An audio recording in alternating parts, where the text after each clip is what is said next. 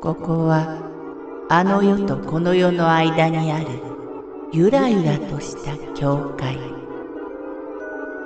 闇に見入られさまよう者のみがたどり着く大曲が時の世界へようこそ。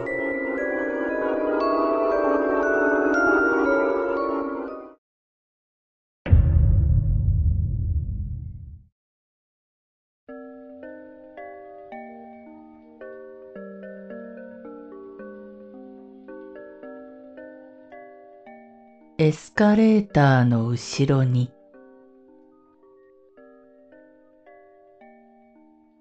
先日デパートの上りのエスカレーターで背後にスーッと気配が現れて横目で見ると男の人の横顔が見えました。ああ、人が乗ったんだ。と思いましたが、降りてふと振り向くと、10段ほど誰も乗ってないんですよ。その後2回分乗ったんですが、エスカレーターに乗っている間、ずっと気配は張り付いたまま。さらにそれ以降、職場やら何やらではっきりくっきり見えるようになってしまいました。しかも、今日から作業場が例の座っている椅子の横になってしまって、怒らせると気持ち悪くなって立っていられなくなって辛いです。早くその席の作業を終えて逃げたい。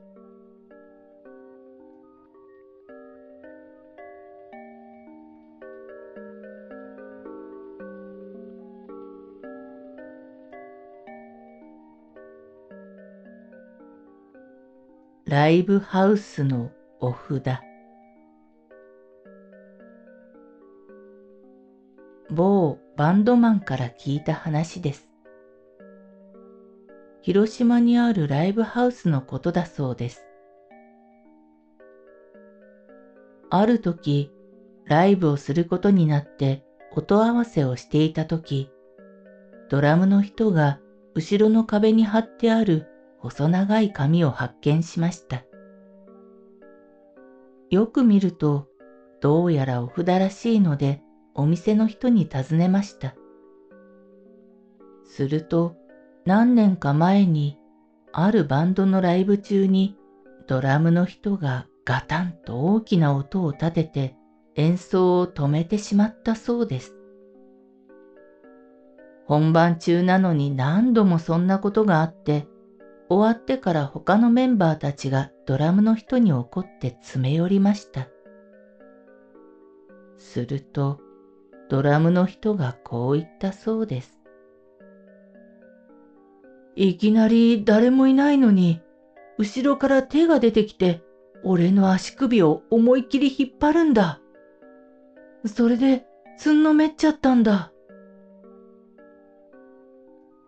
ドラムセットは壁ギリギリに組まれていて、後ろに誰かがいるはずがないんです。同じことが他のバンドにもあったそうで、それ以来お札が貼ってあるそうです。